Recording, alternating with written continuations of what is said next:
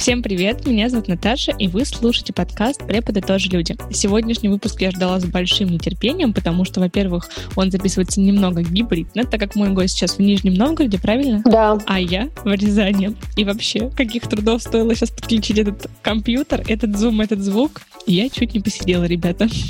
Во-вторых, тема сегодняшнего выпуска очень актуальная, конечно, как и все, которые мы затрагиваем, но она касается самоценности преподавателей и наших установок. А поговорим поговорим мы о наших преподавательских установках, мешающих работать а, с Екатериной Пашковой, коучем и создателем сайта педсовет.су. Здравствуйте, Екатерина. Здравствуйте, Наташа. Я вам по секрету скажу, что мне кажется, это стоило того, эти усилия, потому что теперь ваш подкаст может приглашать э, к себе гостей из любой точки этого мира. Точно. И станет еще более интересно. И это точно, потому что в любом случае это опыт. Это первый выпуск, записывающийся вот так вот гибридно, как я уже сказала, но теперь я буду знать, как записывать выпуски онлайн. А, Екатерина, расскажите немножко о себе, чтобы наши э, слушатели побольше про вас узнали, потому что, кстати говоря, если предыдущие гости подкаста были моими знакомыми коллегами, тех, которых я знала, с кем мы были там давно знакомы или недавно, с Екатериной мы только-только познакомились в этом месяце, и вот э, буквально э, у нас было всего лишь два онлайн-созвона, поэтому расскажите, пожалуйста, о себе немного. Я в прошлом преподаватель тоже, я учитель информатики, поэтому все вот эти штучки про аудиодорожки, подкасты, вот это все, оно мне немножко знакомо и близко.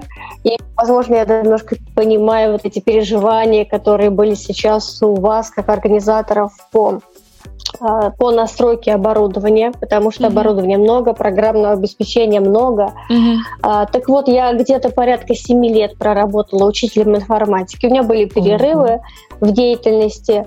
И как я портал, сайт для учителей Педсовет.су. Как вы сказали, в свое время он стал одним из крупнейших и наиболее известных сайтов для учителей в России. Сейчас э, мы несколько потеряли вот эту планку. Ну, собственно, такую цель я сейчас перед собой не ставлю, чтобы быть самым популярным. Вот. И где-то уже более года на текущий момент я э, практикую как коуч, получила профессию коуча, э, и сегодня здесь присутствую как коуч, который, Ой. который знает про преподавание, про преподавание, вот эти все фишки, и в основном работаю именно с педагогами сейчас. Это очень классно, но к своему стыду я не знаю, кто такие коучи. У меня есть два знакомых, которые а, презентуют себя как коучи, но мне всегда а, не доходят, а, не доходят руки спросить, кто же такие коучи. И я думаю, что, может быть, многие мои коллеги знают, а многие и нет. Кто такие коучи зачем к ним обращаться? Вот немножко просветите в этот момент. Угу. Ну, для меня это тоже некоторая сложность в том, что люди действительно не знают, кто такие коучи. И, и поэтому, когда ты говоришь, я коуч, приходите ко мне, сначала нужно рассказать все-таки, что ты делаешь, чем mm-hmm. ты можешь помочь и так далее. То есть коммуникация, она и часть людей отваливается в процессе. В этом пока недостаток этой профессии.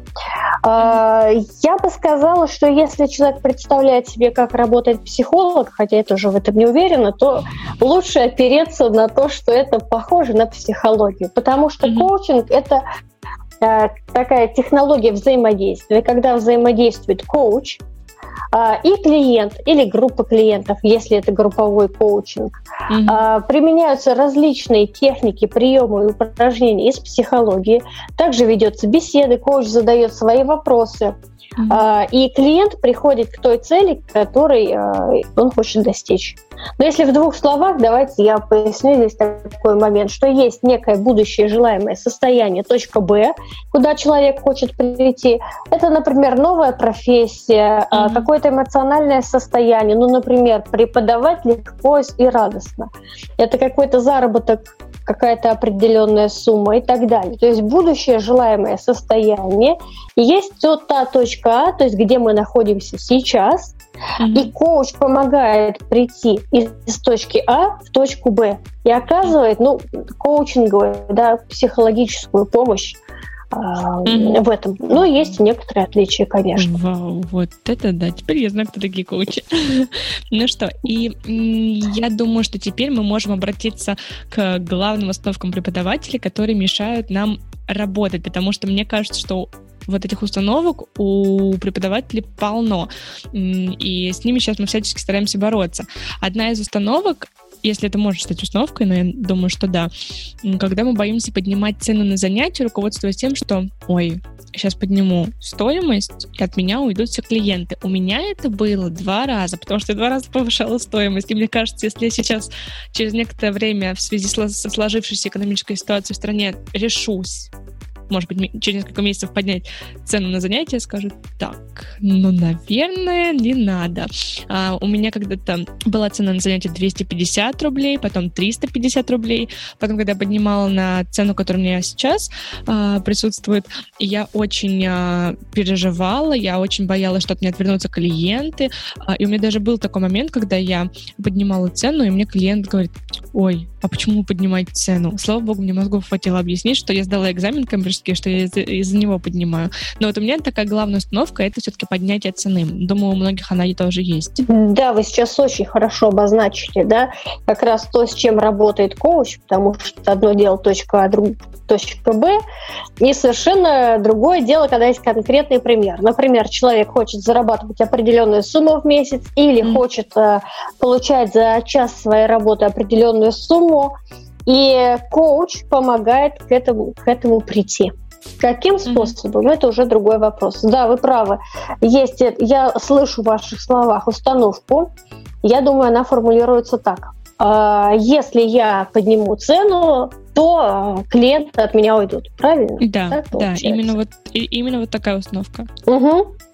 И э, мы видим э, или слышим перед собой человека, который дважды уже поднимал цены. И давайте я вас спрошу, Наташа, они ушли от вас? Нет, еще ни разу от меня не ушли. Но вот, наверное, сейчас это еще тоже такой актуальный вопрос, потому что, несмотря на то, что наш выпуск выйдет в апреле, кстати, пишем мы его 12 угу. марта, но выходит он в апреле, я думаю, что ситуация экономическая, которая происходит сейчас, на данный период времени, а, в апреле будет э, все так же нестабильно, и многие мои коллеги уже часто задаются вопросом, а как поднимать цены, потому что цены на продукты растут, и все ну, вот на пособия, на материалы. Угу. Вот, сейчас этот вопрос как никогда актуален, вот, но когда я поднимала раньше цены, конечно, от меня никто не ушел. Все мои, сколько их там было, 14 человек, все остались при мне. Вот, смотрите, да, во-первых, у вас 14 человек, не полтора, да, не один, не два. Mm-hmm. 14 человек, вы дважды поднимали цену, и от вас никто не ушел. А, я как коуч сказала бы вам, опирайтесь на свой собственный опыт. И даже если от вас кто-то уйдет, это нормально, Mm-hmm. Это нормально. То есть преподаватель развивается, он сдает экзамены, он узнает какие-то новые техники, технологии и так далее. А, рано или поздно будут отваливаться клиенты. Это совершенно нормально. Угу. Да, единственное, что останавливает ли вас это или нет, потому что в моей практике есть случаи, как только человек кому-то отказывал сам угу. э, или кто-то отваливался, на это место приходили другие люди, которые готовы платить эти цены, э, работать на тех условиях, которые выгодны и интересны самому преподавателю, потому что снижение цены, да, то есть работать за низкую стоимость, это вредит вообще вот этой коммуникации преподаватель и ученик, потому что если ты длительно держишь низкую цену, угу. и ученик об этом не знает, то есть ты понимаешь, что ты недополучаешь. Угу. Э, то есть ты отдаешь, например, на тысячу рублей, а тебе платят за это 700 рублей. Э, каждый раз ты чувствуешь дискомфорт, и занятие с занятия этот дискомфорт накапливается. Угу. Ты начинаешь э, каким-то, может быть, знаете, такой пассивной агрессией к этому ученику, проявлять. Я тебе столько дала, ты не ценишь. Но mm-hmm. рано или поздно это при, приводит к выгоранию, и в любом случае вот это вот начинает считываться даже невербально. И этот э, союз, да, вот это партнерство, оно все равно разваливается. Только, во-первых, сначала человек недополучал деньги, во-вторых, накапливал какие-то обиды с двух сторон, потому что ученик mm-hmm. тоже понимает, что что-то происходит. И все равно это приводит к тому, что ученик отваливается. Да, очень часто, когда люди недополучают вообще чего во всех сферах, материальных, моральных, это ведет к, больш, к такому большому количеству выгораний. У меня еще, когда была раньше установка э, летом, я начала переезжать в собственную студию. Мы с коллегой э, сняли кабинет, помещение. Кстати, выпуск про собственную студию уже на тот момент выйдет. Вот. Э, и угу. я Здорово, поздравляю вас. Ой, спасибо. И я на тот момент столкнулась с тем, что а, боялась ухода клиентов из-за моего переезда, потому что до этого я была репетитором, который выезжает на дом, ездит по всему городу. А, очень для многих это было удобно, да. А потом я так позвонила летом, сказала, извините, я переезжаю в свое собственное помещение, и уже не я к вам езжу, а вам нужно ко мне возить ребенка, да. Угу. И появилась, и мы начали сотрудничать немножко на других условиях, условиях, что уже не я как бы разъезжаю, катаюсь, прихожусь, тут, тут удобно, здесь удобно, а то, что уже это не мне нужно, а моим клиентам, то есть статус появился немножко другой. И, конечно же, в этот раз от меня отвалились клиенты. А, отвалилось, наверное, человека три. Вот. Я сначала очень расстроилась, потому что я испугалась за э, дальнейшую свой, свою зарплату, за дальнейший свой заработок. Испугалась за то, как я буду гасить аренду э, в условиях того, что от меня отвалилось трое учеников. Но в итоге от, они ушли в июле. В сентябре ко мне пришло четыре. Вот, поэтому это снова нашла решение в моей голове. Ну, смотрите, знаете, как я вам скажу, да, нужно только бороться с установками, да, если я перееду, если я повышу цену, если я там что-то сделаю, то от меня отвалится. Но и быть э, привлекательными для клиентов, потому что если э, мы с вами говорим про ценовую конкуренцию, да, то есть мы повышаем mm-hmm. цену, и от нас уходят Значит, главное, что держало клиента с нами, это цена. Угу. И не всегда такое партнерство интересно самому преподавателю. Возможно, ему стоит нарастить и, и когда мы э, работаем да, с клиентом, нарастить свои какие-то компетенции, нарастить свою презентацию, да, самопрезентацию, чтобы привлекать тех людей, которые заинтересованы именно в ваших Ой, компетенциях. Это, что это, вы можете дать? Это очень круто, потому что я об этом даже не задумывался. Действительно, ведь люди, которые из-за повышения цены уходят, есть люди, которые уходят, потому что они, ну, физически не зарабатывают столько, чтобы платить, условно говоря, такую цену, которую я им задам, да. А есть люди, которые уходят, потому что просто они не хотят платить эту цену, и действительно то, что их держало, это цена. Я даже об этом не задумывалась. Вот это да. Вы мне сейчас новый мир открыли.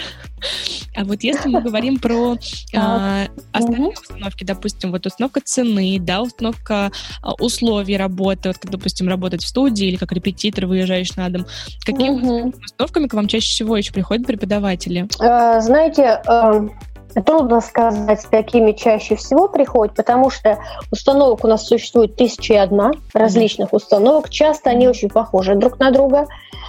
Но даже если люди называют одну и ту же причину, вернее, одну и ту же установку, скажем, если я повышу цену, то от меня уйдут, mm-hmm. то причины, которые за ними стоят, они могут быть совершенно разными и требовать разного разные проработки разных упражнений на разных уровнях глубины.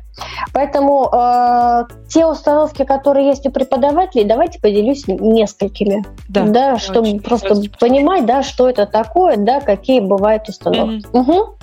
А, ну и, пожалуй, может быть, не только преподаватели, такие общие. Я вообще специализируюсь на работе Э, знаете, не только с преподавателями, но по вопросам профессии, карьеры, смены работы, увольнения, mm-hmm. там, не mm-hmm. знаю, перехода в онлайн mm-hmm. и так далее. Но мне а, кажется, и тоже актуально. Здесь потому... не так важно именно преподаватели или не преподаватели. Да, угу. но мне кажется, это актуально еще потому, а, например, многие работают как э, в найме, в школе, на себя онлайн. То есть, мне кажется, для каждого преподавателя, который это послушает, может, даже не преподавателя, кто знает, кто еще меня слушает, будет это полезно очень. Да, здесь вопросы такие с увольнением, а, с переходом в онлайн, да, такие общие для, для mm-hmm. нас всех. Но вот зачитываю, специально подготовила для нас с вами встречу, да, мне уже поздно. Переходить в онлайн. Я уже слишком стар для uh-huh. того, чтобы а, готовиться к каким-то экзаменам и, я не знаю, пробовать для себя новые технологии. А, нужно до последнего держаться за работу, на которой ты работаешь. Uh-huh. А, моя информация, которую я даю, она не уникальная, а, поэтому ее нельзя продать дорого или вообще невозможно продать. Mm-hmm. Мои услуги консультации не могут стоить дорого. Mm-hmm. Хорошо зарабатывать можно только имея связи и деньги. А, такое не, не, не жили хорошо, нечего и начинать. Такое классическое, да? Точно, точно, да. да. Мужчина должен зарабатывать больше, нежели mm-hmm. женщина. Соответственно, женщина начинает, сама того не понимая, саботировать свой собственный доход.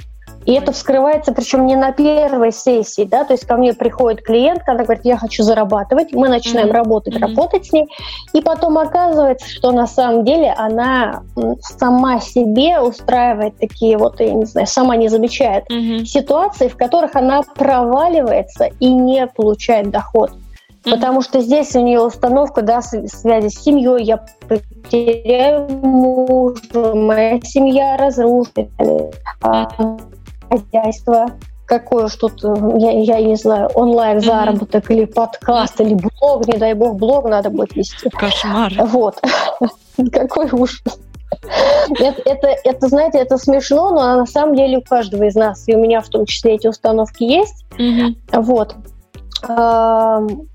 Есть установки наоборот. Угу. Как казалось бы, да, а, например, установка, что много денег можно заработать только тяжело работая круглосуточно без выходных, mm без отдыха. И мне кажется, очень вредная установка, что деньги зарабатывать очень легко. Стоит mm-hmm. тебе только открыть Инстаграм, и у тебя сразу э, заработок 100 тысяч рублей, и тебе mm-hmm. непременно нужно увеличивать его так x2, x3, то есть два раза, в три раза. Mm-hmm. А если у тебя нету 100 тысяч рублей, то ты что какой-то ну, жалкий неудачник. А, и у тебя такого роста нет в два раза, в три раза. То есть ко мне приходят такие люди, и действительно, они страдают из-за этого. Mm-hmm. Вот. Или, например, если брать преподавателя иностранного языка, да, только имея какой-то определенный сертификат, какой-то дорогой, я смогу взять много денег за свои вот, услуги. Вот это точно. Или, да. например, если у меня есть прекрасное произношение там какое-то, то только mm-hmm. в этом случае я Ну вот это, наверное, такая моя вот установка, которая, я не знаю, есть она у меня сейчас или нет, возможно, даже есть.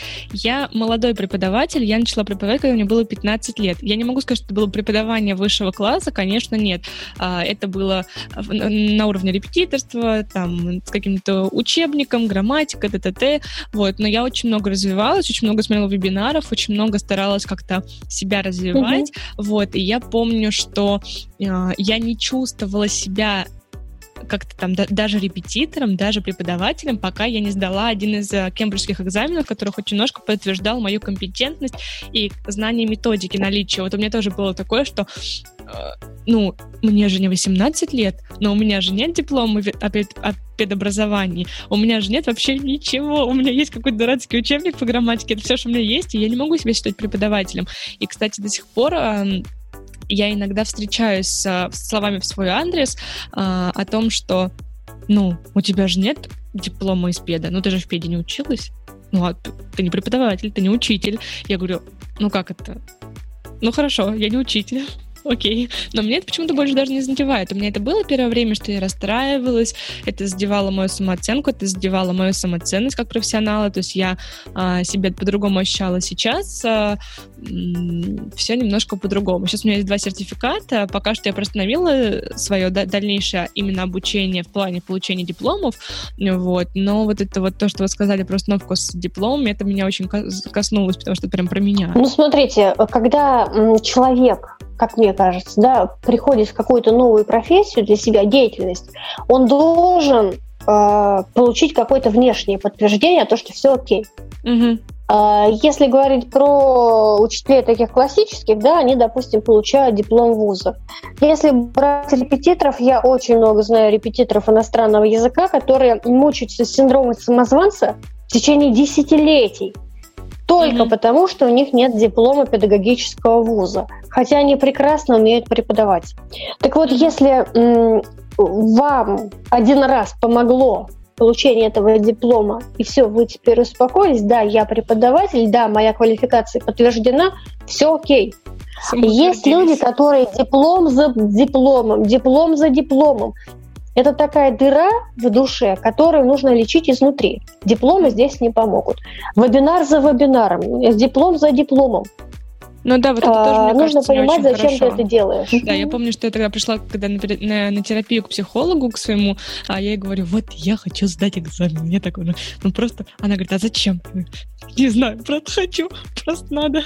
Она говорит, а зачем? Я говорю, ну, а потом я так действительно подумала, зачем, и поняла, что мне это нужно, чтобы для себя, себя почувствовать как профессионала, себя заценить. Это было для меня, во-первых, возможность поднять цену, во-вторых, понять, что я уже больше знаю, я уже как-то более компетентна, компетентна в своих а, там вопросах преподавания и вопросах а, самоценности, опять же таки. Вот. И мне откликнулось mm-hmm. очень про онлайн. Я не старая, но сам, вот эта сама формулировка, что я слишком стар для работы онлайн, это, конечно, хорошая тоже установка. Блин, я даже не знала, что их так много. Мне тема нашего с вами mm-hmm. подкаста была известна. Это установки mm-hmm. преподавателей, поэтому я немножко сегодня перед нашей встречей почитала интернет. Mm-hmm. Их там на самом деле бывает э, миллион, самых mm-hmm. различных. Mm-hmm. Важно понимать те установки, которые помогают человеку, mm-hmm.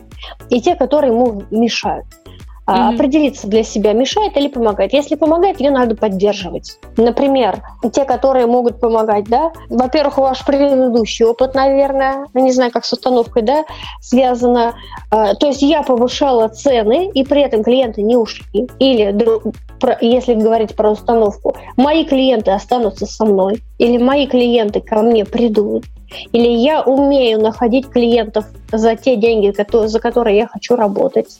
Угу. Да, то есть мы вот эту установку неправильную, да, если я повышу, повышу цены, то от меня уйдут клиенты, если она нам не нравится, если она кажется, что не способствует нашему развитию, угу. мы ее переформулируем на ту установку, которая нам помогает. Допустим, угу. да, от меня какая-то часть клиентов уйдет, но я обладаю знаниями, компетенциями, как находить клиентов.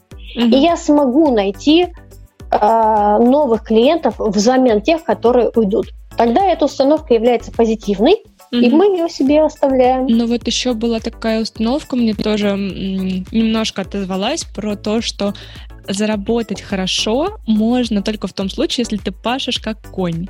А, вот это тоже про меня. Я, в принципе, по своей натуре, я очень трудоголичный. Я трудоголик просто сама по себе.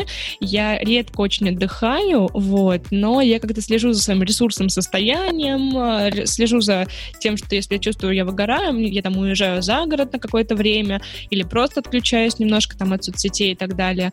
Вот. Но у меня тоже всегда есть такая, у меня до сих пор эта установка есть, что зарабатывать хорошо и, в принципе, жить хорошо можно только тогда, когда ты паш как сивый мерин или, я не знаю, там, э, ну или когда ты хорошо вышел замуж. Но это не про меня. Ну, все, впереди. Возможно. Здесь уже, знаете, подмешиваются установки, а, связанные с личной семейной жизнью, и а, некоторые люди, да, могут даже отказываться mm-hmm. от выгодных брачных, там, я не знаю, союзов, угу. потому что мужчина слишком хорошо зарабатывает. Нет, но я же сама тоже буду зарабатывать. Вот поэтому, поэтому мне не нужен мужчина, который много зарабатывает. Да нет, пусть и я хорошо зарабатываю, и он хорошо зарабатывает. Да, но... Ну, как, как это, удачно выйти замуж, и ничего плохого в этом нет. Я, я, не, я не замужем, но, но я не понимаю этой установки, то есть, что мужчина должен зарабатывать больше. Ну и что? Я вот, допустим, преподаватель, я хочу там не просто вести вести уроки, я хочу там продавать свои услуги не только в качестве занятия, может быть, какие-то консультации, может быть, я хочу вывести на хороший уровень свой подкаст, монетизировать его, чтобы это было продуктивно, чтобы это было не просто там фан activity или не просто, чтобы людям было слушать приятно, мне тоже приятно записывать, но просто в минус с этим делом уходить мне особо не хочется, честно говоря. Вот. А, и я не понимаю, что вот мужчина должен зарабатывать больше. Почему он должен зарабатывать больше? Я не согласна с этим. Здесь, наверное, правильно будет сказать, да, откуда идут установки. Да, да, потому Конечно. что эти установки, они могут идти из общества. А, если взять предыдущую историю человечества, да, мужчина это, там, я не знаю, про мамонта, женщина про очаг, mm-hmm. да, а, если женщины, допустим, раньше вообще не имели возможности работать, и это длилось веками или тысячелетиями даже, понятно, что какой-то остаточный, да, принцип остался до сих пор. Mm-hmm. Особенно в среде не особо, я не знаю, как-то людей с узкими взглядами, скажем, с традиционными взглядами.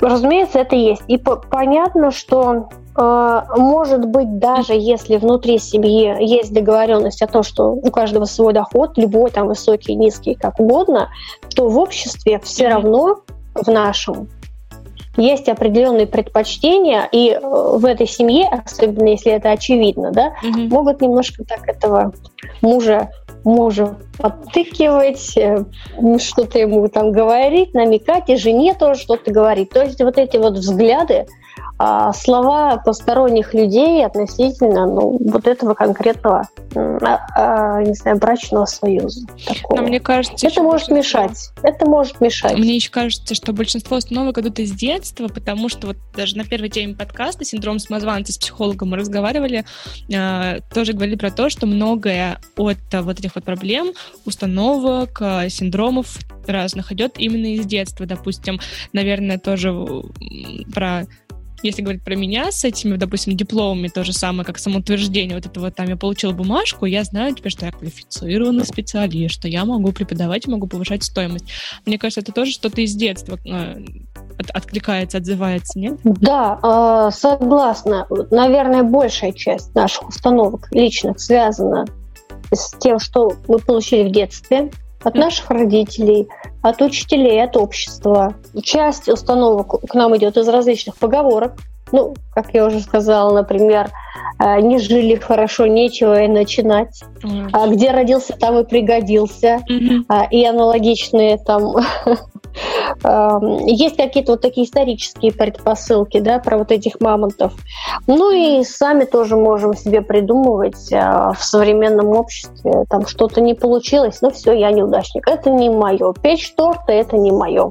Один, один торт попробовала сделать, ну, кулинария это не мое. Ну да, вот тоже здесь люди, мне кажется, просто не хотят пробовать, если у них получается такое, что там у меня в этот день раз не получилось там, и все, и я больше вообще не хочу. То же самое, что, наверное, я проведу одно занятие неудачно. У меня бывают такие случаи, что там, ну, прошло занятие, либо ученик не в ресурсе. Я стараюсь не приходить на работу, когда не в ресурсе, честно говоря, потому что я понимаю, что если я не в ресурсе, занятие пройдет плохо, потому что, ну, от меня, как от преподавателя, зависит ход занятия в большей части. Вот. Но бывают дни, когда там, я не знаю, что-то не сложилось, бумажка не распечаталась, там, игрушка не нашла нашлась, ребенок не в настроении. И, конечно, занятия могут пройти не совсем хорошо. Это то же самое, что если у меня вот занятия пройдут плохо, я скажу, что-то не то. Ладно, пойду баристой устроюсь. Английский это не мое. Да-да-да. Но... Ну. Да, английский не мое, преподавание не мое, работа с детьми это не мое. Угу. Больше никогда не буду использовать игрушки на уроках, угу. никогда не буду делать распечатки. Ну, был бы, был бы повод. Да. А хотя вот я, когда была в более юном возрасте, более юном, я сейчас особо не старая, ну ладно. А, я когда раньше, я до того, как начала работать преподавателем, я еще тогда думала, что нет, детей как-то не очень люблю, и они какие-то крикливые, плаксивые, не хочу с ними работать. В итоге я уже два с половиной года работаю с детьми, это мне ой как помогает, это мне очень нравится.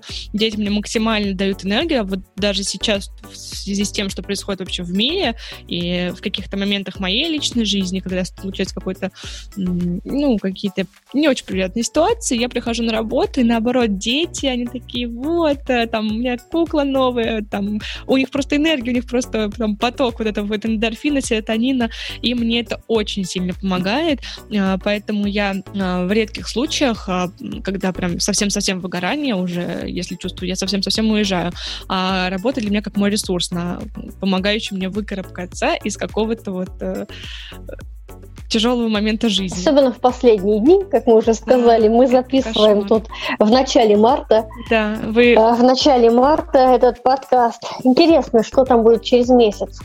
Да, Наташа, посмотрим. знаете, я в ваших словах что слышу? А, да, а, вы сказали, что есть люди, которые один раз попробовали, это не мое, и перестали делать. А вы относитесь к этому по-другому.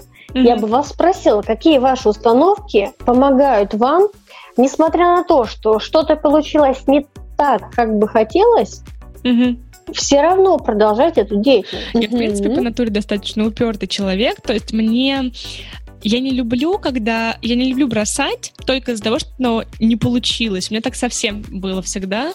Вот. А, я помню, я начинала как-то в детстве вязать даже шить пыталась на швейной машинке.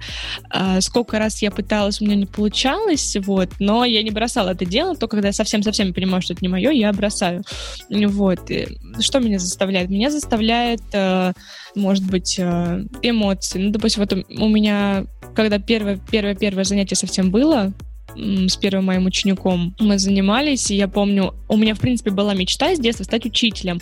И я помню, я а, купила себе какие-то там книжки, пришла на занятия. Оно пришло не совсем гладкое до сих пор, когда я его вспоминаю, ну, с высоты какого-то опыта, который у меня уже есть, я понимаю, Наташа, это кошмар. Ну, тогда это было первое занятие, я помню, я пришла, разложила книжки, и мне так все это нравилось. А, я даже не знаю, что сказать, что мне, что мне заставляет. Мне заставляет, может быть, мое воспитание, которое мне было дано, потому что, в принципе, родители мне всегда говорили, что попробуй еще раз, ну не получилось, ну иди попробуй еще раз. У меня бабушка очень часто мне, и до сих пор она мне говорит, продолжает, что ну что, у тебя должно всегда все получаться. Так не бывает, дорогая моя. Иди что-нибудь сделай. Ладно, попробуй еще разок. То есть мне, наверное, ну, больше часть это все-таки воспитание э, родительское. И вот э, бабушка мне так сейчас тоже говорила, что если не получается, иди попробуй еще раз. Не надо нюнь тут свои распускать. Это хороший ответ. А, не бывает хорошего и плохого, да. Один из принципов коучинга, что и психологии тоже, да, что все наши ответы правильные, все наши переживания, эмоции, с ними все окей, с нами все окей, да, как я бы, да, подсобрала то, что вы сказали. Во-первых, э, это воспитание, это те установки, которые у вас есть. Попробуй еще раз. Во-первых, есть это поддерживающее, может быть, не всегда поддерживающее окружение. Угу. Не у всех все получается с первого раза. А ты как хотела? Да, надо еще раз попробовать. Угу. Потом у вас есть собственный опыт. Получалось, не получалось, получится. Например, шитьем или с преподаванием. А, это ваша поддержка по эмоциям, ваша опора на мечту, mm-hmm. на свое желание. Не кто-то вам сказал, так, Наташа, идите, давайте преподавайте уже наконец. Это была ваша мечта, вы исходили из вашего желания, из ваших эмоций, вы вложили энергию э, и душу, там, приобрели какие-то пособия и подготовились так, как могли. Понятно, что через 10 лет, если вы систематически продолжите заниматься преподаванием, абсолютно другой уровень. А еще через 10 лет вообще другой. Угу. И это норм. Да, на том уровне, во-первых, вы выбрали соответствующие деньги, соответствующие угу. вашему уровню, и вы провели занятия, ну, как вы могли на тот момент.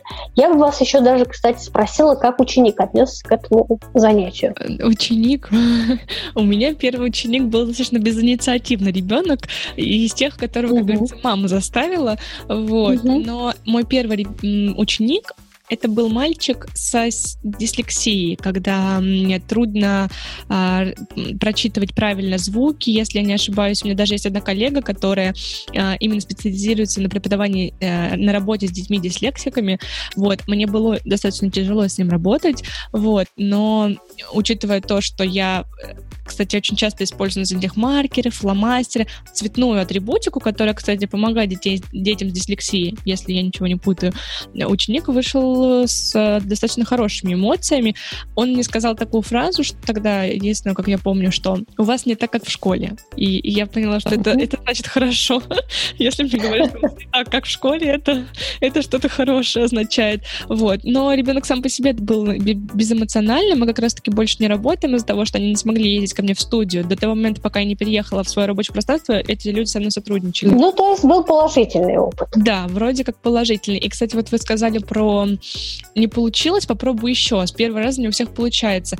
Я сейчас всем своим ученикам, кто вот у меня работает, даже взрослым, а у меня две взрослые ученицы, скоро должна появиться третья, вот, и я всегда говорю, ну да, у вас ошибка, или там, да, у тебя ошибка, если там ребенок. Ну и что, мы с тобой сейчас подправим, мы с тобой сейчас вот это выделим, еще разок запишем, еще раз соберем, все будет хорошо, не переживай. Потому что многих детей, отчасти из школы тоже, идет вот эту установку, что, о мой гад, сейчас ошибка, все, кошмар, меня сейчас убьют. Это то же самое может быть со многими взрослыми, потому что преподаватели также, вот как, а, может быть, это тоже является определенной установкой, что я ошибусь, и это кошмар. Сейчас я ошибусь, мне все коллеги застебут, еще что-нибудь со мной сделают.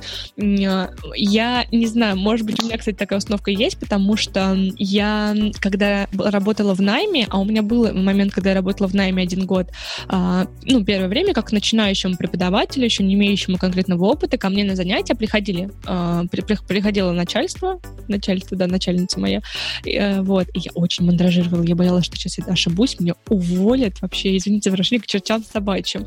А еще был опыт, когда я работала с малышами, у меня была группа малышей от 3 до 5 лет, и многие из них еще, ну, у них работает привязанность к маме, к папе, к бабушке, кто их приводит, и они отказывались идти на занятия без них. Соответственно, дети приходили на занятия со своими мамами и папами, и мама и папа сидели на занятии и смотрели на меня.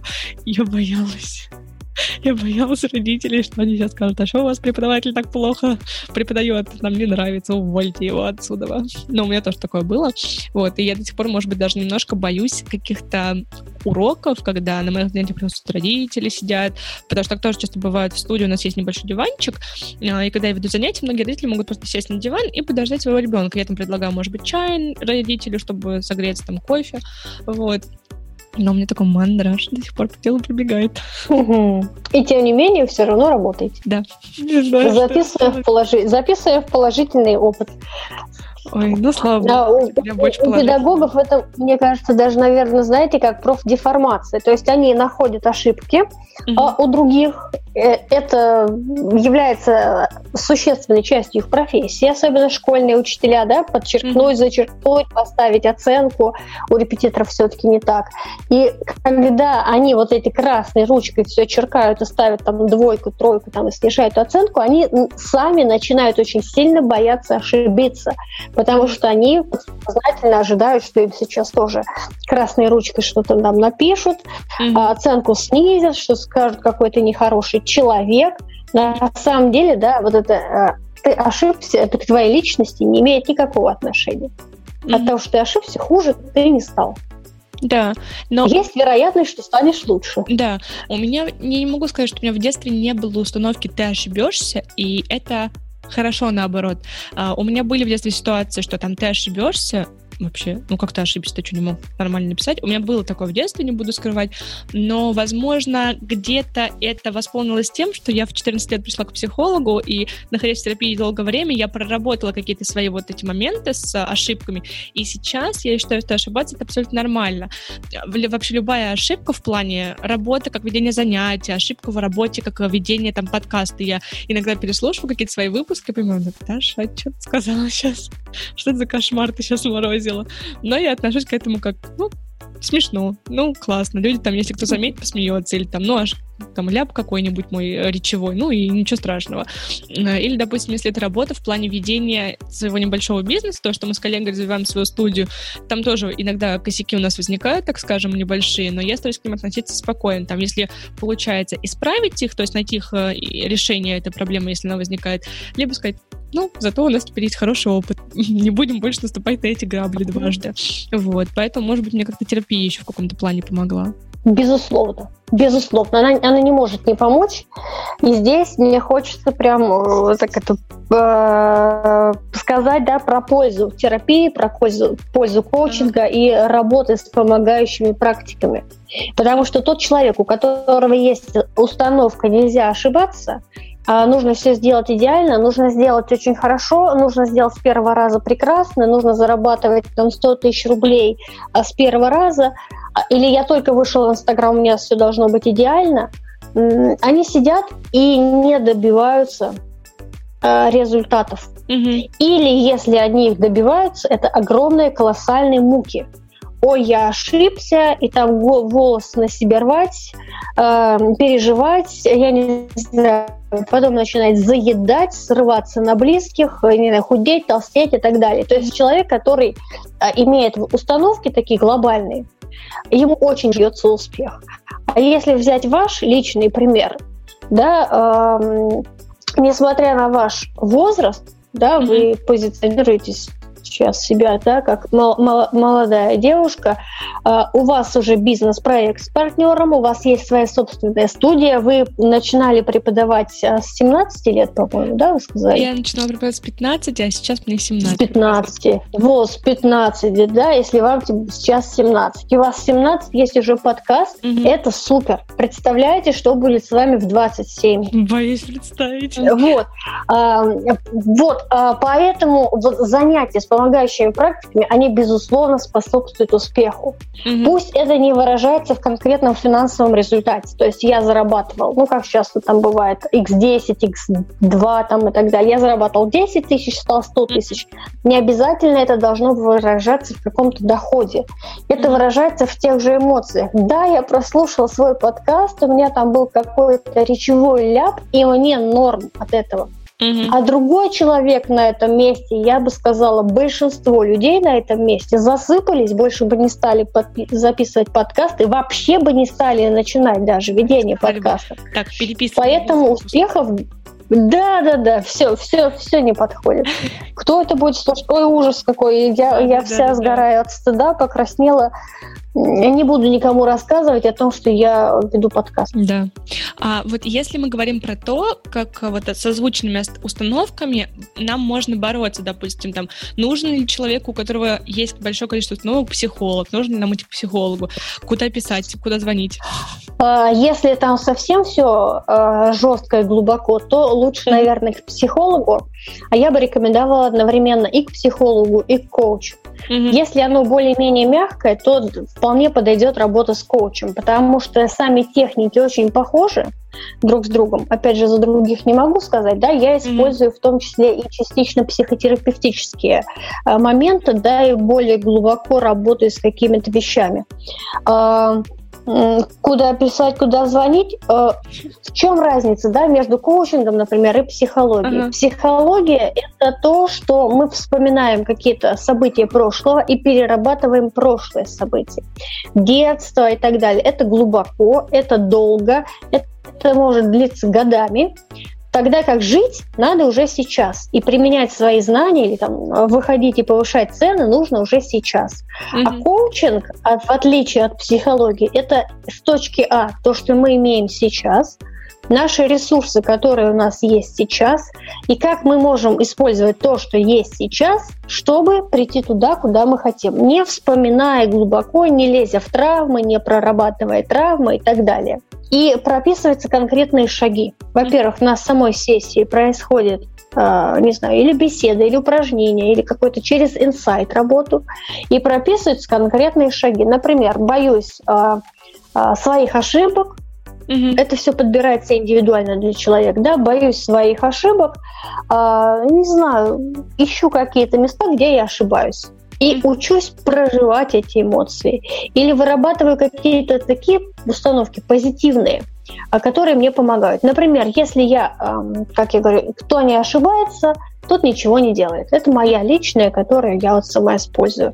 Соответственно, если человек а, был у меня, допустим, а, у нас встреча через неделю, я ему могу дать задание. Так, вот неделю ты наблюдаешь за собой угу. где ты мог ошибиться. А ты ошибиться мог много где. Положил больше соли в еду, да, не обязательно в профессии. Угу. Ошибся, сказал не то слово, долго задумался там на уроке, и это могло показаться там как-то неправильно и так далее.